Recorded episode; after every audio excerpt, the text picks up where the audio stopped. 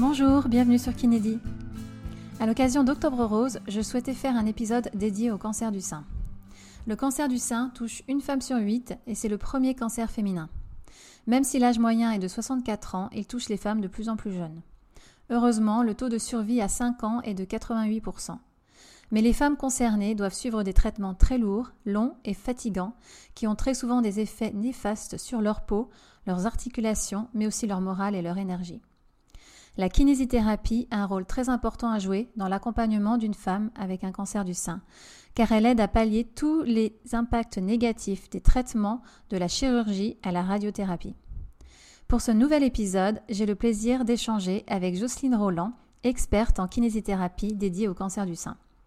J'ai eu la chance de travailler dans le cabinet de Jocelyne à Paris pendant un an, un cabinet qui recevait principalement des patientes atteintes de cancer du sein et qui proposait aussi des cours de Pilates et de Rose Pilates.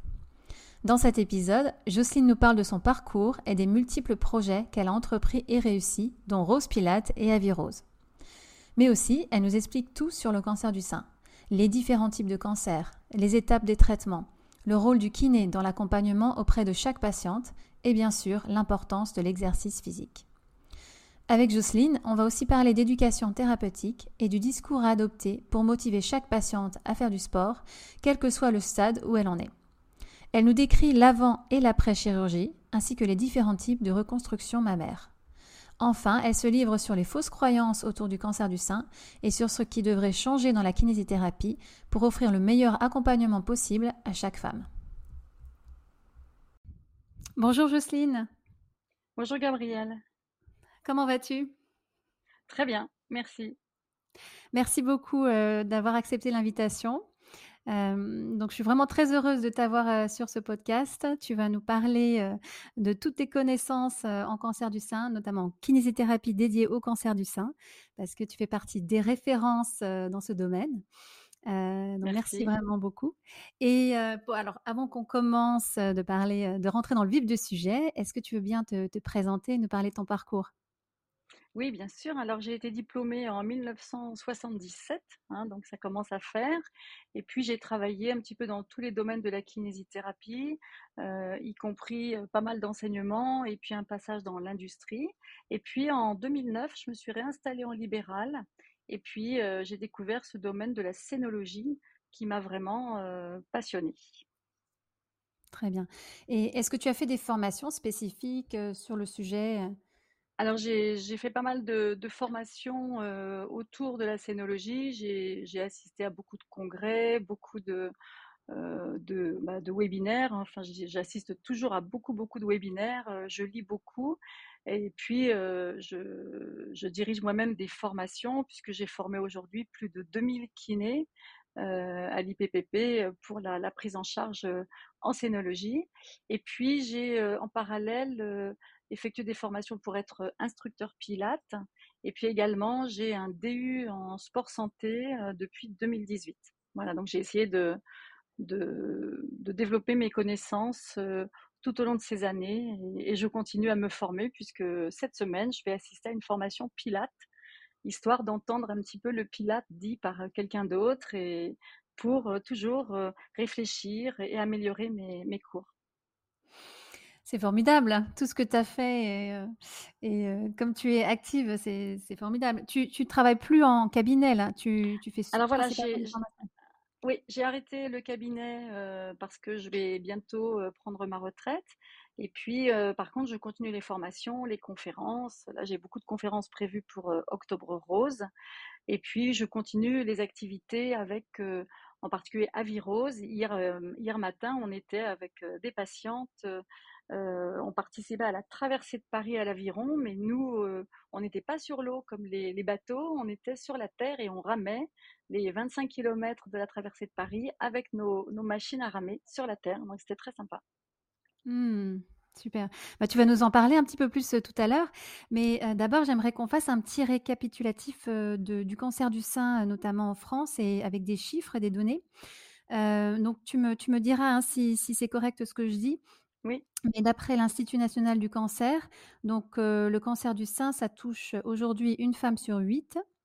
C'est le premier cancer féminin, donc c'est 33% des cancers chez la femme, avec un âge moyen de 64 ans. Mais il me semble que c'est un peu plus jeune. Oui, alors ça, c'est toujours ce qui est écrit. En fait, le cancer, par définition, c'est une maladie de la personne âgée. C'est un peu comme un bug dans les cellules quand on vieillit. En fait, il y a de plus en plus de cancers chez les gens jeunes. Et nous, dans nos patientèles, enfin dans les femmes que l'on côtoie en kinésithérapie, on voit que l'âge rajeunit.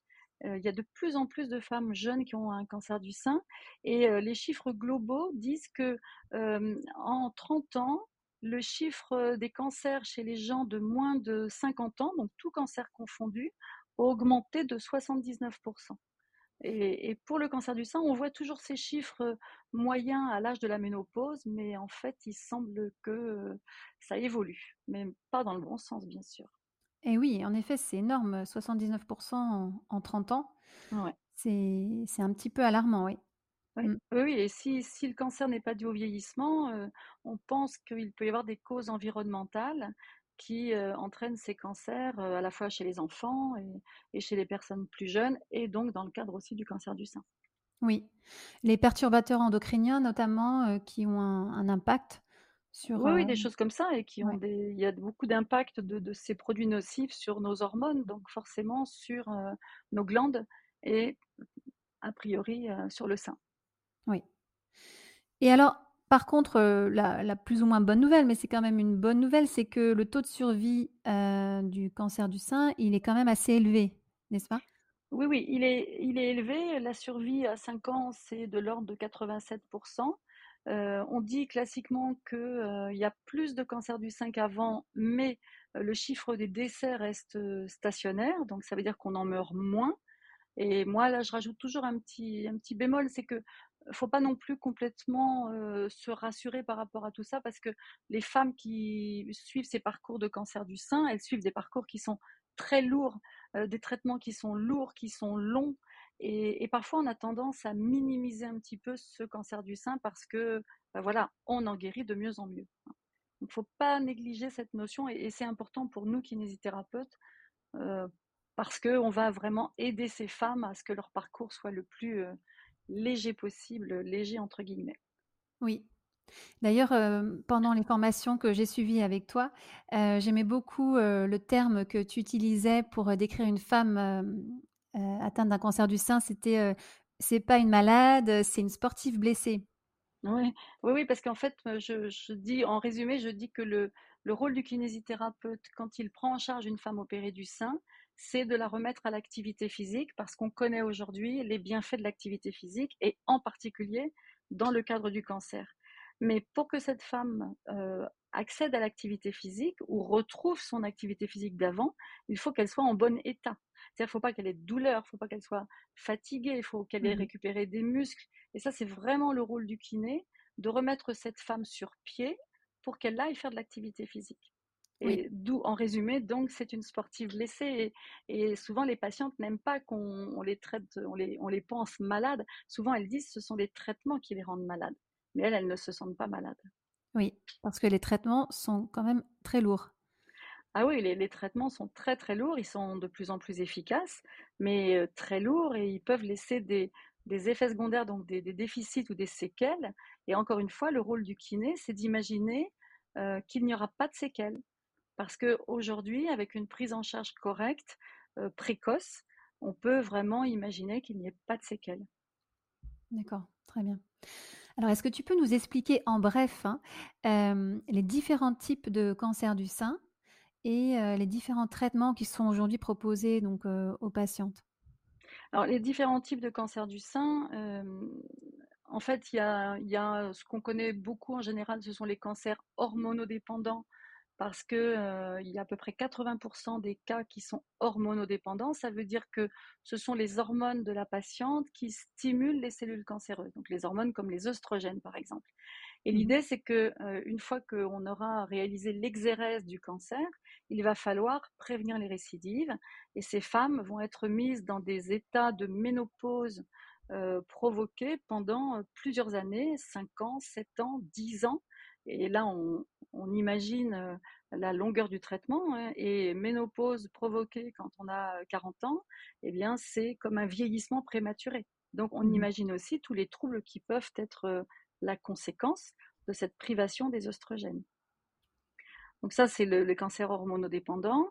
Après, il y a les cancers triple négatifs dont on parle beaucoup aujourd'hui parce que la recherche avance dans le sens des traitements, parce que ce sont des traitements qui sont extrêmement, des cancers qui sont extrêmement agressifs, oui, qui touchent plutôt des femmes jeunes et avec une espérance de vie qui est beaucoup plus courte que les cancers on va dire entre guillemets classiques, mais fort heureusement il y a des nouveaux traitements comme l'immunothérapie, comme les traitements qui vont réparer l'ADN, qui vont augmenter les chances de survie de ces femmes. Mmh. Puis après il y a tout un tas de cancers qui sont caractérisés par en fait la taille de la tumeur, la virulence, donc le stade, le grade, d'autres récepteurs comme les récepteurs HER2, des signes qu'on appelle le KI67, c'est-à-dire des tests qui permettent de savoir si on a affaire à un cancer qui est très agressif ou moins. Enfin, il y a tout un tas de choses comme ça qui permettent de dire qu'il n'y a pas un cancer du sein, mais des cancers du sein. Et à cela s'ajoute aussi la possibilité d'avoir des cancers génétiques qui arrivent chez des femmes qui ont un risque augmenté de développer un cancer du sein et souvent un cancer des ovaires. Donc ça, c'est encore une autre catégorie, entre guillemets, de cancer avec des traitements encore plus lourds. D'accord. Justement, concernant les traitements, donc j'imagine que la grande majorité, voire la totalité des femmes ont une chirurgie, que ce soit une mastectomie ou... quelles sont les différentes étapes du traitement ? Alors, en fait, aujourd'hui, oui, on peut encore dire que toutes les femmes auront une chirurgie du sein, donc plus ou moins étendue, et une chirurgie de l'aisselle par rapport aux éventuels ganglions touchés. Mais la mastectomie n'est plus le traitement répandu du cancer du sein parce que aujourd'hui, quand même, les chirurgiens essayent le plus souvent possible de conserver le sein.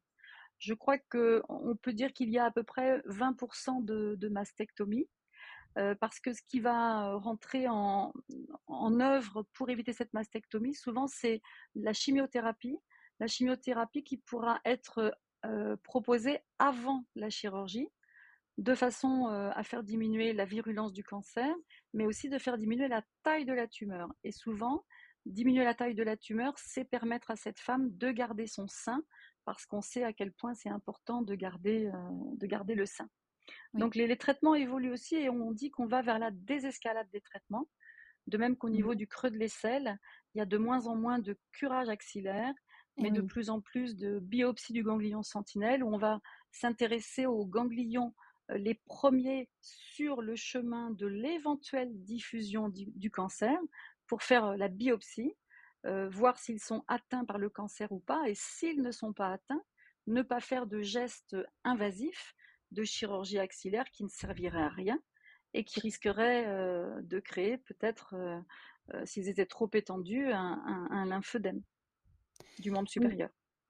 C'est vrai qu'avant, il me semble que ça se faisait beaucoup, les curages axillaires, et en résultat, il y a beaucoup de femmes qui se retrouvaient avec des lymphœdèmes au niveau du bras. C'est ça ? Oui, bah c'est ça parce que en fait, le curage, la définition d'un curage, c'est ablation des ganglions qui drainent un organe. Donc a priori, on pouvait penser que c'était les ganglions qui drainaient le sein. Malheureusement, au niveau du creux de l'aisselle, c'était pas évident de faire le tri entre les ganglions. Donc très souvent, il y avait des lésions, des voies qui drainaient le membre supérieur, en même temps qu'on avait retiré les ganglions qui drainaient le sein. Et il y avait donc ce fameux gros bras qui survenait dans les années qui suivent le traitement. Aujourd'hui, avec la biopsie du ganglion sentinelle et avec les curages à minima qui sont faits, la prévalence des lymphœdèmes a énormément diminué et on est au-dessous de 15% de patientes qui auront un lymphœdème. Et même si les chiffres ont diminué, en plus, on connaît beaucoup mieux la mise en œuvre de la prévention du lymphœdème. Par exemple, ce qu'il faut dire encore, parce qu'il y a encore beaucoup de kinés qui ne le savent pas, c'est que ça ne sert à rien de drainer un membre supérieur qui n'a pas d'œdème. C'est pas ça qui va prévenir l'apparition du lymphœdème. Ça, c'est une vue de l'esprit.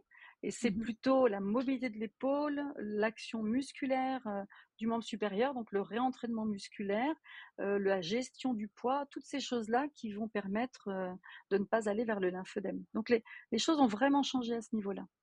Oui. Oui, j'avoue qu'il y a encore des fausses croyances concernant le rôle du kiné dans le cancer du sein. Il y a encore pas mal de gens qui croient que le kiné, il fait que masser et drainer. Voilà. Et que la grande majorité des femmes ont un gros bras, entre guillemets, ont un lymphœdème, alors que ce n'est pas du tout le cas. Oui, oui, oui. Et puis, les médecins qui ne savent prescrire la kinésithérapie en sénologie qu'avec la formulation drainage du membre supérieur. Les femmes qui pensent en parallèle que ce qui fait apparaître le gros bras, c'est de porter des charges, donc on ne porte plus rien, alors que c'est complètement l'inverse. C'est faire du muscle qui protège de l'apparition du lymphœdème. Faire du muscle, bien sûr, mais en progression. Jamais du jour au lendemain avec des kilos et des kilos. C'est un réentraînement du membre supérieur. Voilà, mais tout ça, ça a beaucoup changé, mais il y a encore beaucoup de médecins qui associent kiné-drainage. Et c'est dommage parce que ça met en porte-à-faux le kiné face à une patiente qui a une ordonnance de drainage. Il n'y a pas de lymphœdème, donc le kiné, il a plein de choses à faire autrement que de drainer, mais la patiente, elle attend qu'on la draine. Et ça, c'est dommage. Et on essaye, nous, avec le réseau des kinés du sein, donc ce réseau qui compte aujourd'hui plus de 2000 kinés, on essaye de porter la bonne parole, mais c'est difficile de changer les habitudes. Et puis de combattre les idées reçues. Moi, j'écris souvent des livres sur le cancer du sein aussi pour expliquer aux femmes la situation et pour qu'elles comprennent et qu'elles soient autonomes dans leur prise en charge et qu'elles sachent exactement à quoi s'en tenir.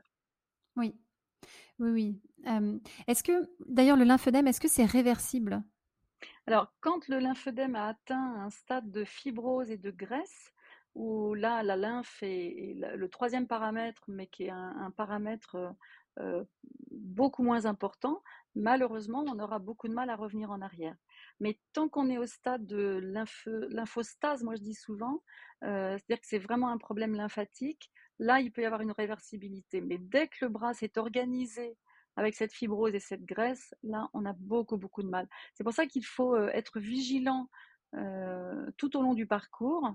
Et puis dès qu'il y a quelque chose qui se passe au niveau du membre supérieur, où on commence à avoir une transformation, il faut revoir tous les éléments dont on sait être des facteurs de risque, c'est-à-dire le manque d'activité physique, la prise de poids, le manque de mouvement au niveau de l'épaule.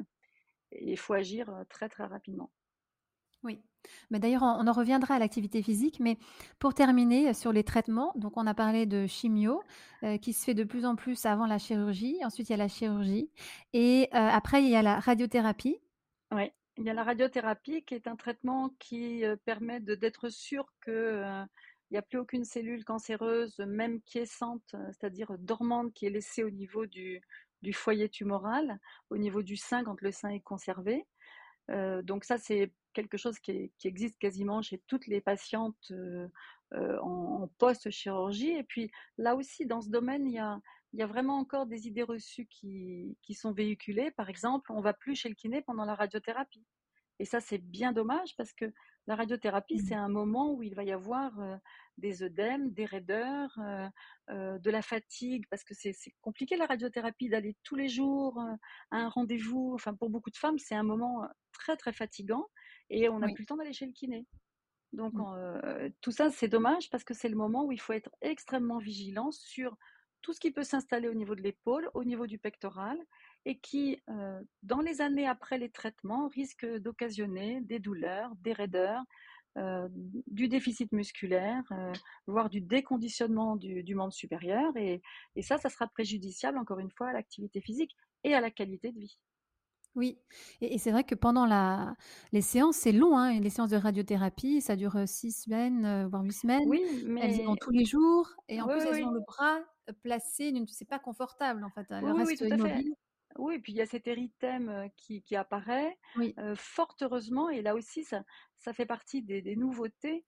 Il y a de plus en plus de protocoles de radiothérapie qu'on appelle hypofragmentés, c'est-à-dire que avant, on avait, comme tu le dis, des semaines et des semaines de radiothérapie, et puis on s'est rendu compte qu'on pouvait appliquer quasiment la même quantité de grès, c'est-à-dire l'unité de rayon X, sur les sites concernés, mais en moins de séances.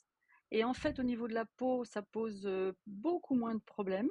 Et la patiente, elle se retrouve avec des programmes qui font parfois 15 jours au lieu de 6 semaines, et avec la même efficacité au final, c'est-à-dire la même efficacité sur la survie et sur l'absence de récidive. Donc, et je pense que dans quelques années, on arrivera à traiter de plus en plus de cancers du sein avec moins de séances de radiothérapie, parce qu'on aura démontré que même sur des cancers virulents, il y a moins de récidives.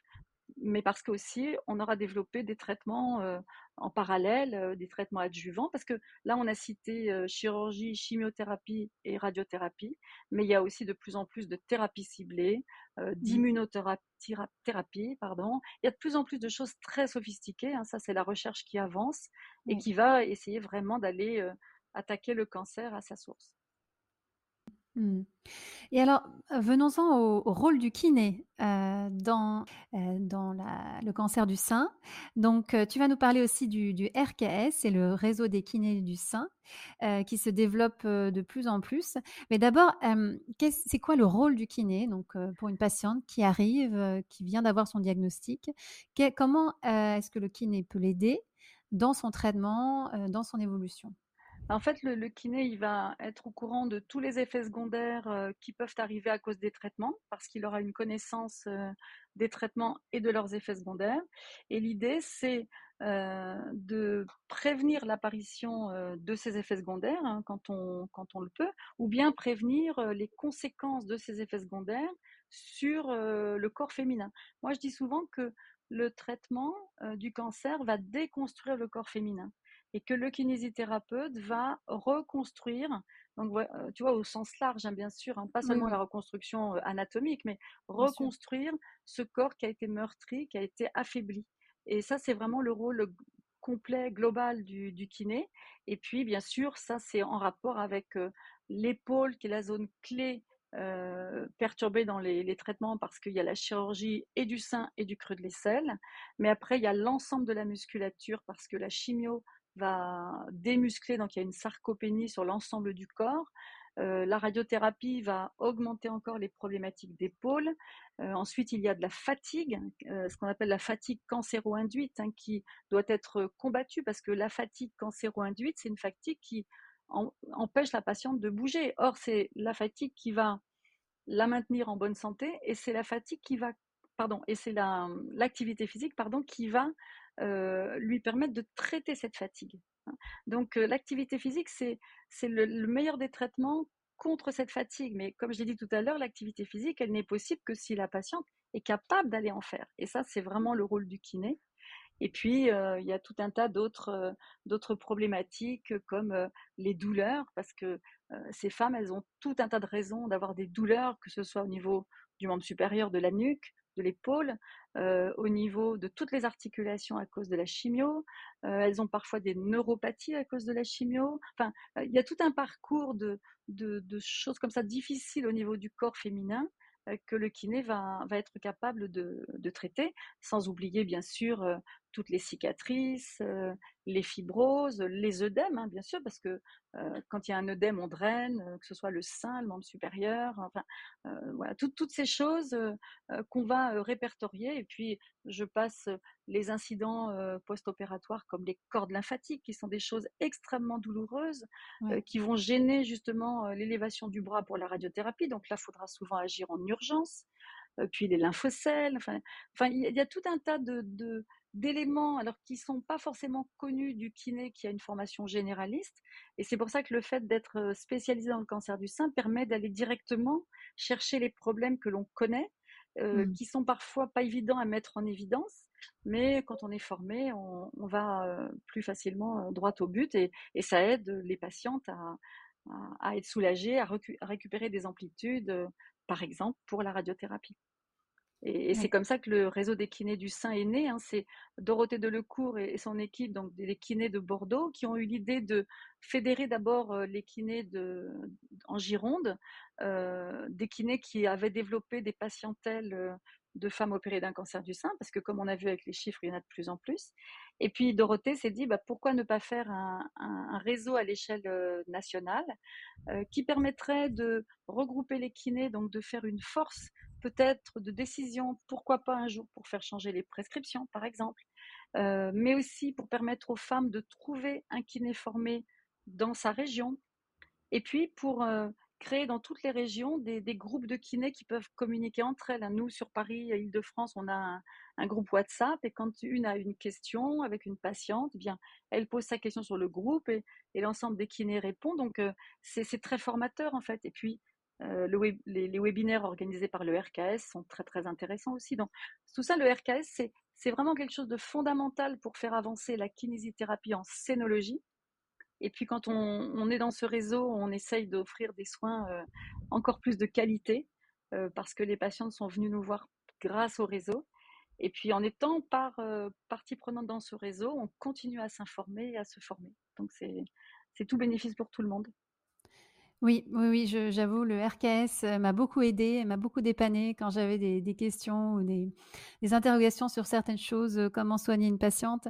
Et ouais. C'est vrai qu'il y a une entraide et tout de suite, quand on a une question, il y a d'autres kinés qui répondent et on se sent moins seul. Et là, on se rend compte qu'on a tous eu à peu près plus ou moins le même cas. Donc, c'est rassurant et c'est très enrichissant aussi.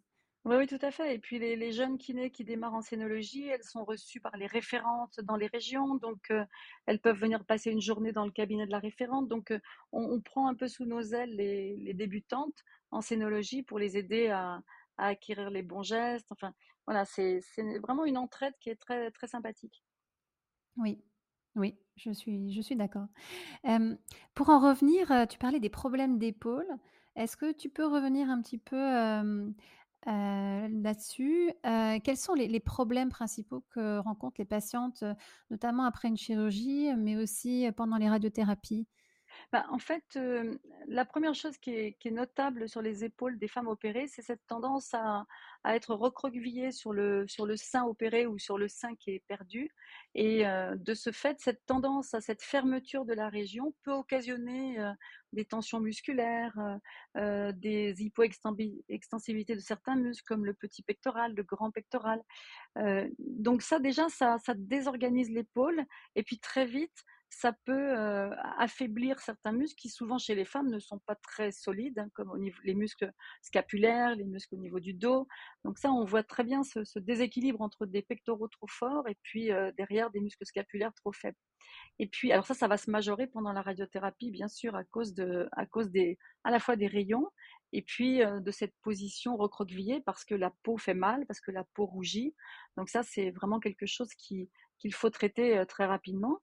Et après, il y a cette fameuse kinésiophobie, c'est-à-dire il y a des femmes qui... Alors, toutes ne présentent pas une kinésiophobie, bien sûr, mais il y a beaucoup de femmes qui ont peur de bouger leurs bras parce que, justement, elles ont entendu dire que bouger, ça entraîne le gros bras, bouger, c'est interdit, ça va rouvrir les cicatrices. Enfin, il y a plein de choses qui sont accrochées au fait de bouger ce bras. Et puis, parfois, c'est parce que le chirurgien leur a dit « ne bougez pas trop », en post-opératoire pour permettre la cicatrisation des parties molles, mais aussi éviter qu'il y ait des écoulements lymphatiques et que ça conduise à des lymphocytes. Donc parfois les chirurgiens disent limitez vos mouvements pendant par exemple les 15 premiers jours, mais les patientes elles n'entendent pas les 15 premiers jours et elles croient qu'on ne bougera plus jamais le bras normalement. Et ça c'est terrible parce qu'il faut vraiment combattre ces idées reçues. Parce que là, l'épaule peut vraiment s'enraidir. Et puis, s'enraidir, mais pas dans le sens comme lorsqu'il y a des fractures, des choses comme ça, mais des tensions du pectoral qui empêchent de lever correctement le bras, des omoplates mal placées qui font que le cycle scapulo-huméral, tout ça n'est pas normal. Enfin voilà, tout ça va concourir à des problématiques d'amplitude d'épaule, avec parfois les incidents comme les lymphocyèles ou les thromboses lymphatiques superficielles qui sont des vraies limitations. et qu'il faut combattre en urgence pour pas que ça se pérennise dans le temps. Et puis ensuite, il y a ce fameux déconditionnement musculaire, c'est-à-dire que ces femmes qui n'utilisent pas leurs bras se démusclent. S'il y a eu de la chimio, il y a des études qui ont montré qu'au niveau des membres inférieurs, les membres inférieurs perdaient 25% de leur force à cause des chimios. Les membres supérieurs, c'était 16%. Eh bien, le membre supérieur opéré, il perd de la force à cause de la chimio, mais il perd de la force à cause de son non-utilisation. Sa non-utilisation. Et ça, on va vraiment vers le déconditionnement du membre supérieur. Et ça, c'est vraiment problématique dans le cadre de la rééducation de l'épaule. Donc après, si on laisse passer ces étapes où les troubles s'installent, eh bien, on va avoir des pathologies de coiffe, on va avoir pourquoi pas des capsulites, on va avoir toutes les épaules que l'on retrouve classiquement en cabinet, mais avec un point de départ chirurgicale, radiothérapique, le déconditionnement, etc. Donc l'épaule, c'est vraiment une zone clé et il faut se fixer comme objectif de rendre une épaule et un membre supérieur complètement fonctionnel et sans aucune limitation. Aujourd'hui, il y a une phrase qui est la suivante, on peut muscler le membre supérieur d'une femme opérée du sein sans limite de force, du moment qu'on fait les choses progressivement. Il y a eu des moments où on disait « il ne faut pas porter plus de 5 kilos ». Alors ça, c'est une phrase qui me fait hurler, parce que je me dis « mais pourquoi 5, pourquoi pas 4, pourquoi pas 6 ?» En fait, c'est complètement ridicule. Il y a des études qui ont montré que les femmes pouvaient faire de l'haltérophilie, et que du moment qu'elles suivaient un entraînement pour aboutir à cette haltérophilie, il n'y avait aucun souci. Oui. Et l'autre chose qui me fait hurler souvent, c'est les femmes à qui on dit « vous ne pourrez plus faire votre métier d'avant ». Mais non, ça c'était quand on ne proposait pas de la kinésithérapie. Si le métier est réentraîné avec de la kinésithérapie, avec de l'activité physique, une femme qui a envie de reprendre son métier, bien sûr, hein, si elle n'a pas envie, on essaiera de la réorienter, mais si elle a envie de reprendre son métier, elle le fera. Et ça, on le voit malheureusement avec des consoeurs qui ont eu un cancer du sein, à qui les oncologues ont dit « vous ne ferez plus jamais de kiné ». Et en fait, ces femmes, quand elles ont envie de continuer leur métier, elles redeviennent kiné avec un réentraînement, bien sûr, parce que c'est un métier qui est physique, qui est fatigant, mais elles vont le faire parce que elles vont retrouver de la musculature, de l'amplitude, de l'endurance. Donc voilà, faut vraiment se dire faut pas se mettre de limites. Oui. Oui, oui. Et d'ailleurs, en parlant de métier, comme tu disais, c'est vrai qu'il y a de plus en plus de patientes jeunes qui se font soigner pour cancer du sein. Moi, j'en ai vu quand même pas mal dans le cabinet qui venaient, qui étaient très, très fatiguées. Donc, tout à l'heure aussi, tu parlais de la fatigue, forcément, avec tous les traitements. Elles ont une vie de famille, elles ont des enfants parfois en bas âge, elles ont un métier. C'est quoi le discours qu'on peut avoir, nous les kinés, pour vraiment leur expliquer que c'est très important de bouger, quitte à se forcer un petit peu au début, parce qu'au début c'est toujours le plus dur, mais une fois qu'on est lancé, ça va. Ouais. Donc oui, tu décris très bien la situation, c'est tout à fait ça. C'est-à-dire que moi, quand j'ai une patiente comme ça, je vais d'abord lui dire que, en fait, toutes les femmes devraient faire de l'activité physique pour qu'elles comprennent que c'est pas elle avec la double peine, elle a eu un cancer et en plus faut qu'elle fasse de l'activité physique. Donc ça, c'est la première chose. C'est l'activité physique aujourd'hui, on le sait, c'est bon pour tout le monde, quel que soit l'âge et quelle que soit la pathologie. Les gens sains, les gens qui ont une maladie, l'activité physique, c'est bon pour tout le monde. Ça, c'est la première chose. Ensuite, c'est de dire qu'on est tous des paresseux et on n'a pas envie de faire de l'activité physique. Donc, c'est vrai, c'est pas facile d'y aller. Alors après, peut-être c'est important d'expliquer à quoi sert l'activité physique. Parce que on a beau dire qu'il faut faire de l'activité physique, mais si on demandait dans la rue, on fait un radio-trottoir, on dit pourquoi c'est important de faire de l'activité physique, je suis pas sûre que les gens sachent répondre. Donc, il faut expliquer. Par exemple, par rapport à cette fatigue cancéro-induite, en fait, on sait que nos muscles, ce ne sont pas seulement des organes pour le mouvement, ce sont aussi des organes sécrétoires.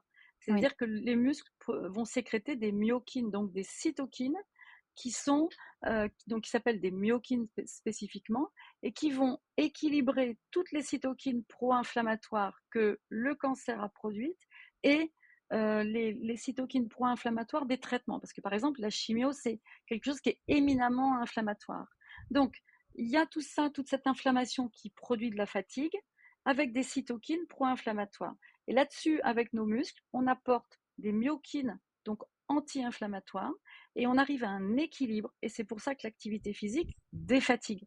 Quand vous expliquez ça, la patiente, elle se dit, bon, bah alors, j'ai compris, je vais aller fabriquer mes petites myokines. Et ça, c'est valable pour toutes les explications. Par exemple, les cancers hormonodépendants, on les prive de leurs oestrogènes pendant 5 ans. Et qu'est-ce qui se passe après? Après, les oestrogènes de la patiente, ils sont à nouveau là. Et quand on fait de l'activité physique, on a moins d'oestrogènes circulants. Et plus on a de muscles, moins on a d'oestrogènes. L'idée, c'est d'expliquer que les sportifs de très haut niveau, qui sont très musclés, elles ont quasiment plus de cycles parce qu'elles n'ont plus d'hormones féminines. Bon, bah, on ne va pas aller jusque-là, bien évidemment, mais si on explique que, une fois qu'on a terminé l'hormonothérapie, de ne pas prendre de graisse, qui est le lieu de synthèse des oestrogènes, surtout quand on approche de la ménopause, de continuer à faire du muscle, de combattre nos oestrogènes circulants par l'activité physique, ça motive, parce qu'on comprend les choses. Et trop souvent, on est encore à dire faites ci, faites ça, mais on ne dit pas pourquoi. Oui. Et c'est pour ça que l'activité physique est tellement importante, mais il faut, moi je dis toujours, mais c'est légitime que vous n'ayez pas envie. Voilà, on est tous comme ça, on doit tous, comme tu disais, se faire violence pour y aller. Et c'est là où c'est important de mettre en place les conditions pour qu'elles le fassent. Proposer de l'activité physique dans le cabinet parce que c'est plus facile. Elles vont faire leur séance de kinésithérapie, on leur propose aussi de l'activité physique et puis elles savent que c'est le même lieu, que c'est rassurant, qu'on les connaît. Elles y rencontrent d'autres femmes comme elles, des jeunes femmes, des femmes moins jeunes et après elles viennent au cours parce qu'elles rencontrent les copines et après elles s'organisent dans leur emploi du temps pour pratiquer cette activité physique. J'ai un jour une patiente qui m'a dit « Maintenant que j'ai eu ma récidive, il faut que mon mari et mes enfants comprennent que je dois faire de l'activité physique. » Bah zut, s'il faut attendre la récidive pour ça, c'est dommage. Mm. Donc, faut vraiment… Alors là, tout à l'heure, tu parlais de formation. Tu vois, si j'avais du temps pour faire des formations, j'en aurais peut-être un peu plus en étant vraiment à la retraite, mais l'éducation thérapeutique, l'entretien motivationnel, toutes ces formations… pour apprendre à parler aux patients, pour apprendre à faire passer des messages. Mais c'est fondamental. Oui. Je ne comprends pas que dans les études de kiné, il n'y ait pas les 40 heures d'éducation thérapeutique, par exemple. Parce que s'il y a bien quelqu'un qui fait de l'éducation thérapeutique, je crois qu'il y a un kiné qui l'a dit avant moi, hein, c'est le kiné. Donc, voilà, ça fait partie des choses qui permettent d'être encore plus performant auprès d'un patient pour... mettre en place les conditions de sa motivation, parce que c'est vrai que c'est difficile. Et, tout à fait, oui. Moi, je pense aussi à la notion de coach sportif. On est plus qu'un kiné, on est des coachs sportifs. Et l'éducation thérapeutique dans le cancer du sein, mais aussi pour toutes les pathologies, c'est vraiment ultra important. Ah oui, mais ça, c'est sûr, c'est sûr. Et ça va aussi dans cette notion de modèle biopsychosocial de la kinésithérapie où on ne prend pas seulement en compte le corps féminin, mais l'environnement de la patiente, son mode de vie, mais aussi ses croyances, son mental, le retour au travail. C'est vraiment une prise en charge globale. C'est vraiment ce qu'on appelle aujourd'hui la médecine intégrative qui prend en charge la patiente dans sa globalité et qui va essayer de faire au mieux pour lui rendre une qualité de vie optimale. Et c'est pour ça aussi que le kiné doit s'informer de tous les autres soins de support qu'il a dans sa région autour de lui pour orienter la patiente, quand la kinésithérapie n'est pas suffisante, orienter la patiente vers d'autres soins de support comme la sophrologie, l'hypnothérapie, mais aussi l'acupuncture, l'homéopathie, toutes sortes de choses, y compris la médecine de la douleur, la nutrition, la psychologie, pour avoir cette prise en charge à tous les niveaux. Parce que le kinésithérapeute tout seul, bien sûr, forcément, à un moment, va être limité dans une prise en charge globale. Oui.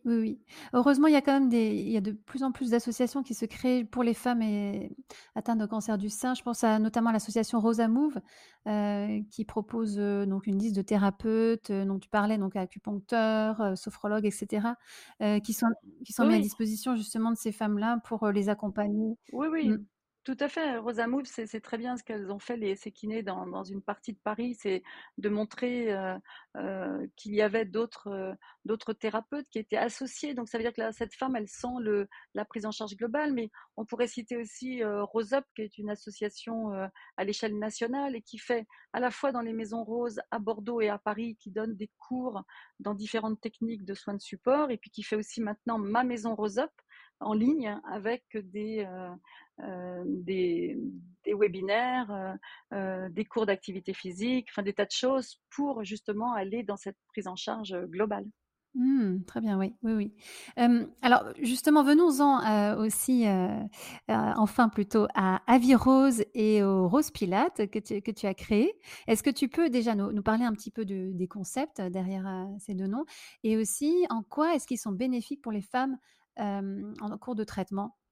Alors en fait, moi dans ma pratique au cabinet, je donnais déjà des cours de pilates à l'ensemble de mes patients et puis je voulais que mes patientes opérées du sein intègrent ces cours et puis j'ai eu l'impression qu'il y avait quelques réticences à aller dans un cours de gym et puis que peut-être les mouvements n'étaient pas forcément assez ciblés par rapport aux déficits dans le cancer du sein. Donc j'ai eu l'idée de créer Rose Pilates. Donc, à la fois des cours spécifiques et puis faire en sorte que chaque exercice soit, comme je dis, rentable pour les femmes. C'est-à-dire que dans un exercice, on va travailler l'épaule, mais dans une certaine direction, les orteils parce qu'ils sont raides à cause des chimios, l'abdomen parce qu'il est aussi démusclé, etc., etc. Donc, dans le Rose Pilates, c'est le Pilate, mais orienté vraiment par rapport à des déficits que l'on connaît, qui sont habituels chez ces femmes qui ont suivi le parcours du cancer du sein. Donc ça permet aux femmes de se retrouver entre elles, de laisser tomber la perruque, de ne pas être complexées parce qu'elles ont grossi, maigri, etc. Donc c'est un moment vraiment bien à elles où on fait de la gym et ça répond aux recommandations d'activité physique dans le cadre du cancer qui est de faire à la fois des exercices assouplissants et des exercices musclants. Et puis l'idée, c'est vraiment de reprendre confiance dans le corps en se mettant sur le ventre, sur le dos, sur le côté, allongé sur le creux de l'aisselle. Hein, quand on voit qu'il y a une cicatrice, ça peut ne pas être évident. Donc ça, on le fait à quatre pattes, dans des positions de plus en plus acrobatiques, de façon à reprendre confiance dans le membre supérieur opéré. Enfin voilà, ça c'est l'idée du Rose Pilates, encore une fois, progressif, sans limitation. Aucun geste ne sera interdit du moment qu'il sera correctement fait, sans risque, dans le respect des principes Pilates, avec la respiration, etc. Et puis, quand mes patientes venaient au Rose Pilates, elles me disaient « Bon, bah, c'est bon, Jocelyne, j'ai fait mon activité physique. » Ah bah non, parce qu'il manque l'endurance. Et puis le Pilate, il est musclant, mais peut-être pas assez.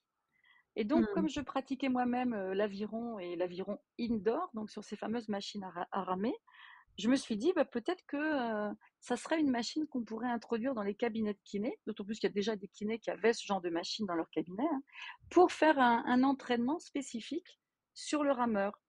Et il se trouve que le mouvement du rameur va d'abord développer les membres inférieurs, et ça c'était très bon par rapport aux chimios et au déconditionnement des membres inférieurs, en assouplissant en plus les articulations enraidies par la chimio.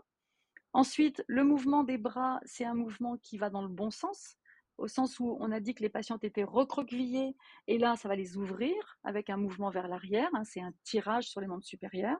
Et puis au passage, ça muscle le ventre et le dos, et l'abdomen et le dos des patientes, on sait qu'ils sont mis à rude épreuve, en particulier dans les reconstructions, et puis aussi dans l'hormonothérapie, bien sûr. Donc je me disais, en fait, ça correspond complètement aux besoins des femmes. Oui. Et puis, je suis allée voir la Fédération française d'aviron et je leur ai dit, voilà, moi j'ai un concept d'entraînement à vous proposer, mais je voudrais que dans le championnat de France d'aviron indoor, qui a lieu tous les ans, vous puissiez créer une catégorie avirose et on ferait venir des femmes opérées du sein dans une équipe de 4. On demanderait qu'il y ait au moins 2 femmes opérées du sein dans chaque équipe et elles pourraient concourir dans cette catégorie avirose, faire chacune 500 mètres dans un relais pour faire la traditionnelle distance en aviron qui est de 2000 mètres. Et ils ont accepté. Et de ce fait, tous les ans, il y a une compétition donc avirose dans le cadre des championnats de France d'aviron indoor. Et cette année, d'année en année, ça augmente. Et cette année, on avait 45 équipes de 4 femmes qui concouraient. Et dans ces 45 équipes, il y avait 34 équipes qui étaient amenées par leur kinésithérapeute. Il y a une kiné qui a amené à Paris, venant de Camargue, 5 équipes de 4 femmes. C'est-à-dire qu'elle a amené avec elle 20 femmes, cette kiné à elle toute seule, 20 femmes pour concourir. Je peux vous dire que pour les femmes, concourir, alors c'était à Coubertin, avec l'ambiance d'un championnat de France, les gens dans les gradins qui applaudissent, la musique à fond. Ces femmes qui ont eu un cancer, elles se disent « Waouh, j'arrive à faire ça ». Donc, je prends goût à l'activité physique. En plus, je montre que je suis capable de faire une compétition. Voilà, c'est génial aussi sur le plan du mental. Et oui. Donc ça, c'est Avirose. Voilà. Et donc, je forme les kinés parce que pour moi, l'idée, c'est que dans leur cabinet, parce qu'on en a le droit, hein, parce qu'on en a les compétences, à condition d'avoir notre petite carte d'éducateur sportif, on a tout à fait les compétences et la capacité d'ouvrir des cours d'activité physique dans nos cabinets. Et ça, les femmes adorent. Et oui, et même d'avoir des machines, des rameurs. Hein, comme, oui, bien sûr, parce que pour Avirose, il faut s'équiper de rameurs. Et un rameur dans un cabinet de kiné, ça peut être un rameur qui va permettre de faire de la rééducation dans différentes pathologies. Hein. Là, j'ai un confrère qui était anciennement en équipe de France d'aviron, qui a fait son mémoire de fin d'études de kiné sur l'intérêt du rameur dans la pratique en kinésithérapie et d'ailleurs il va développer des formations pour former les kinés à l'usage du rameur parce que le mouvement de ramer quand on le pratique correctement c'est un mouvement très très intéressant, oui, très biomécaniquement très intéressant. Alors il faut qu'il soit bien fait hein, parce que dans les salles de fitness souvent le rameur il est utilisé n'importe comment. Mais c'est comme tout, hein, il y a une méthodologie, il y a des précautions à prendre, voilà. Et puis, et de ce fait, ça devient un très très bon geste de rééducation. Oui, non, je confirme. Quand je travaillais dans ton cabinet, je voyais les patientes, elles étaient contentes de venir ramer. Et regarder la vidéo que tu avais faite en préalable, donc il n'y avait même pas besoin de vraiment trop les superviser, elles étaient complètement indépendantes et puis elles avaient quand elles avaient un objectif, hein, par exemple comme la compétition d'Avirose, c'était ça leur donnait encore plus de motivation. Ah oui, et comme je exactement. Et comme je dis souvent, là, comme on avait cette compétition hier, donc on s'est vu, on s'est donné rendez-vous pour la prochaine compétition qui en général est fin janvier, début février à Paris. Et ces femmes, elles rament pour faire partie de l'équipe au prochain challenge et non plus parce qu'elles ont eu un cancer. Donc pour elles, c'est devenu l'entraînement physique qui leur fait du bien, qui galbe leurs muscles, qui permettent finalement d'agir contre le vieillissement. Et je pense que ça intéresse beaucoup de femmes en fait. Et c'est plus le cancer parce que en fait, si on lie tout le temps l'activité physique au cancer, il y a des femmes qui, au bout de 5 ans, on leur dit qu'elles sont en rémission ou qu'elles sont guéries. Et souvent, elles ne veulent plus entendre parler du cancer. Et tous les conseils que vous avez donnés, ils partent avec le cancer. C'est-à-dire qu'on oublie tout. Non, le cancer, ok, c'est fini, on tourne la page, c'est bon.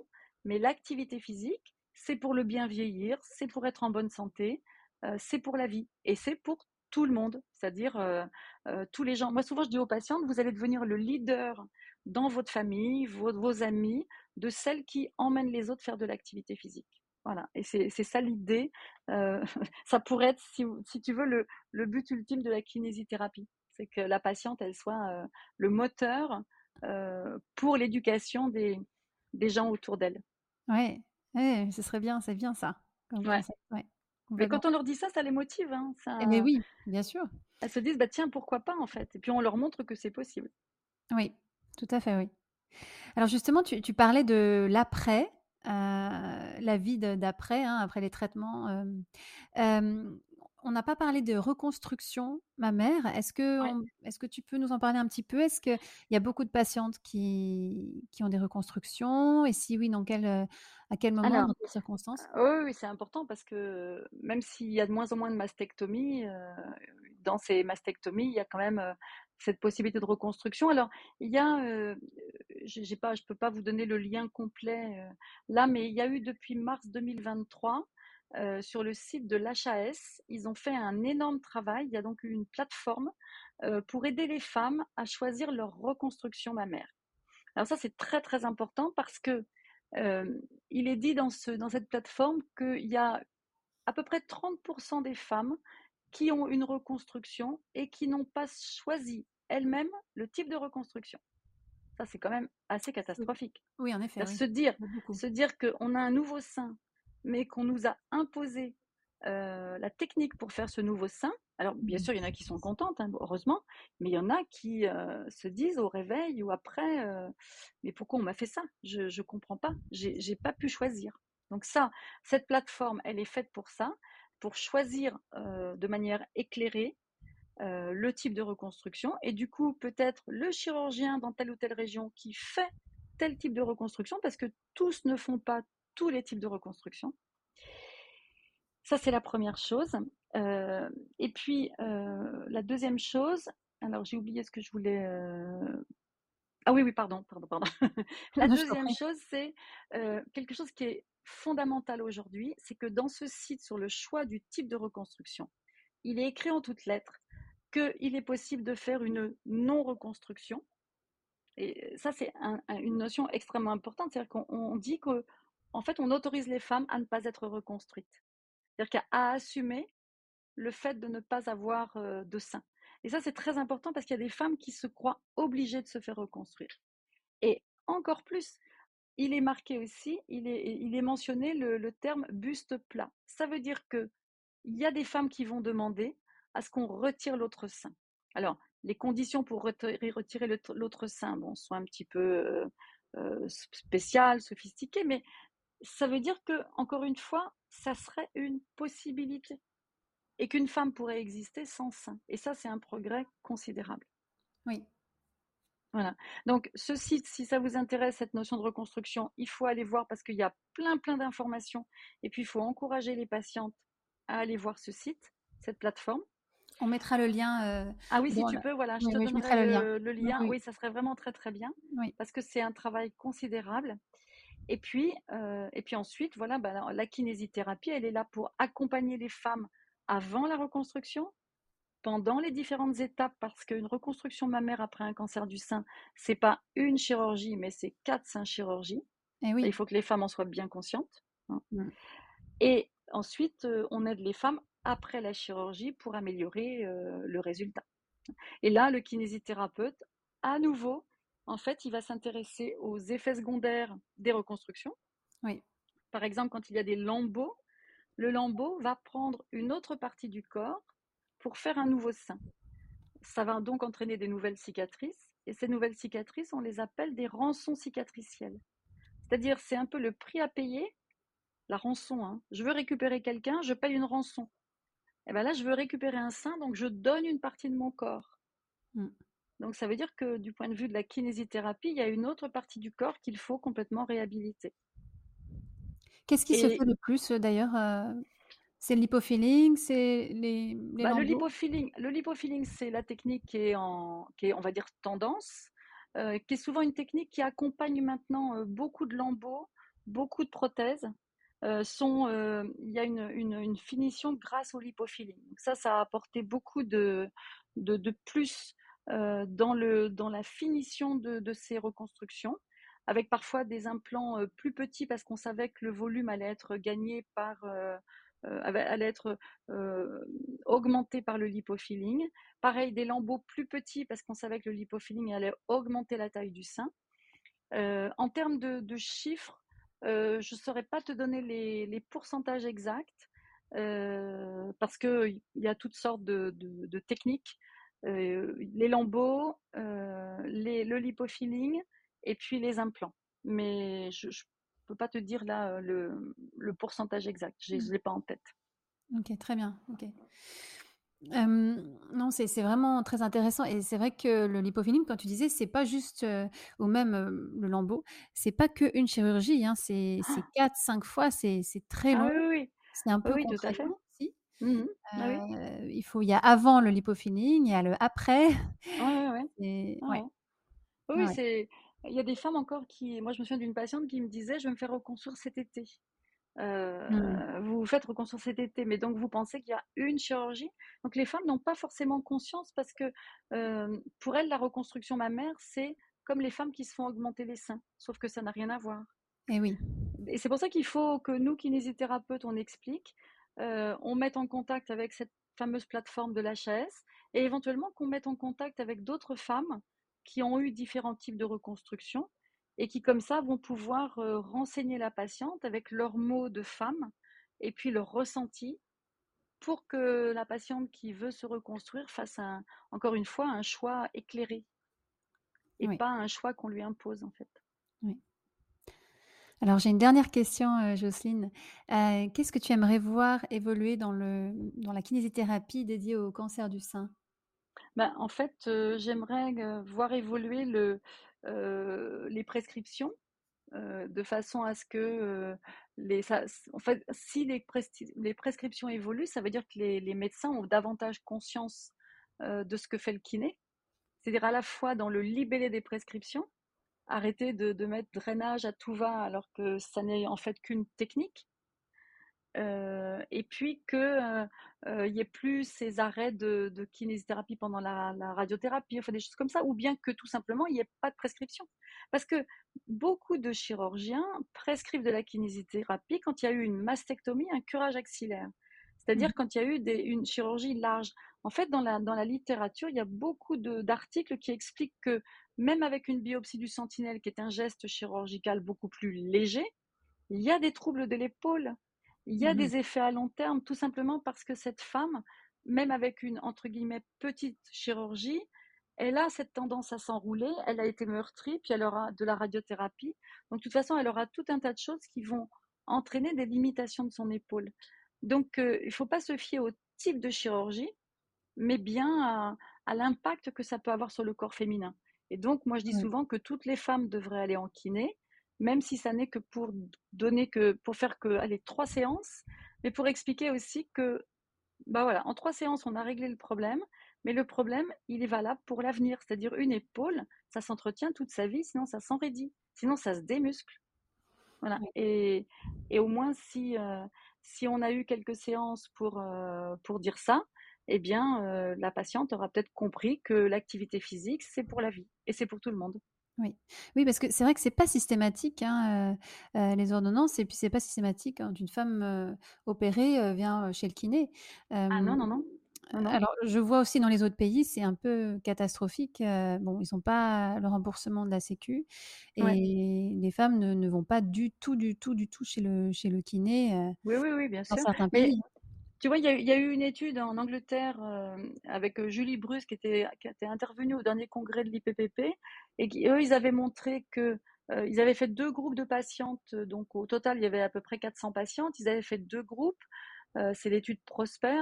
Ils avaient montré que les patientes qui avaient une rééducation à base d'exercices avec des vidéos, avec le contrôle du kiné, avec des exercices musclants, d'amplitude, etc., comparé à un groupe qui n'avait que quelques conseils, eh bien, les patientes qui avaient suivi ces protocoles actifs n'avaient pas les troubles habituels qu'on rencontre dans les suites de cancer du sein.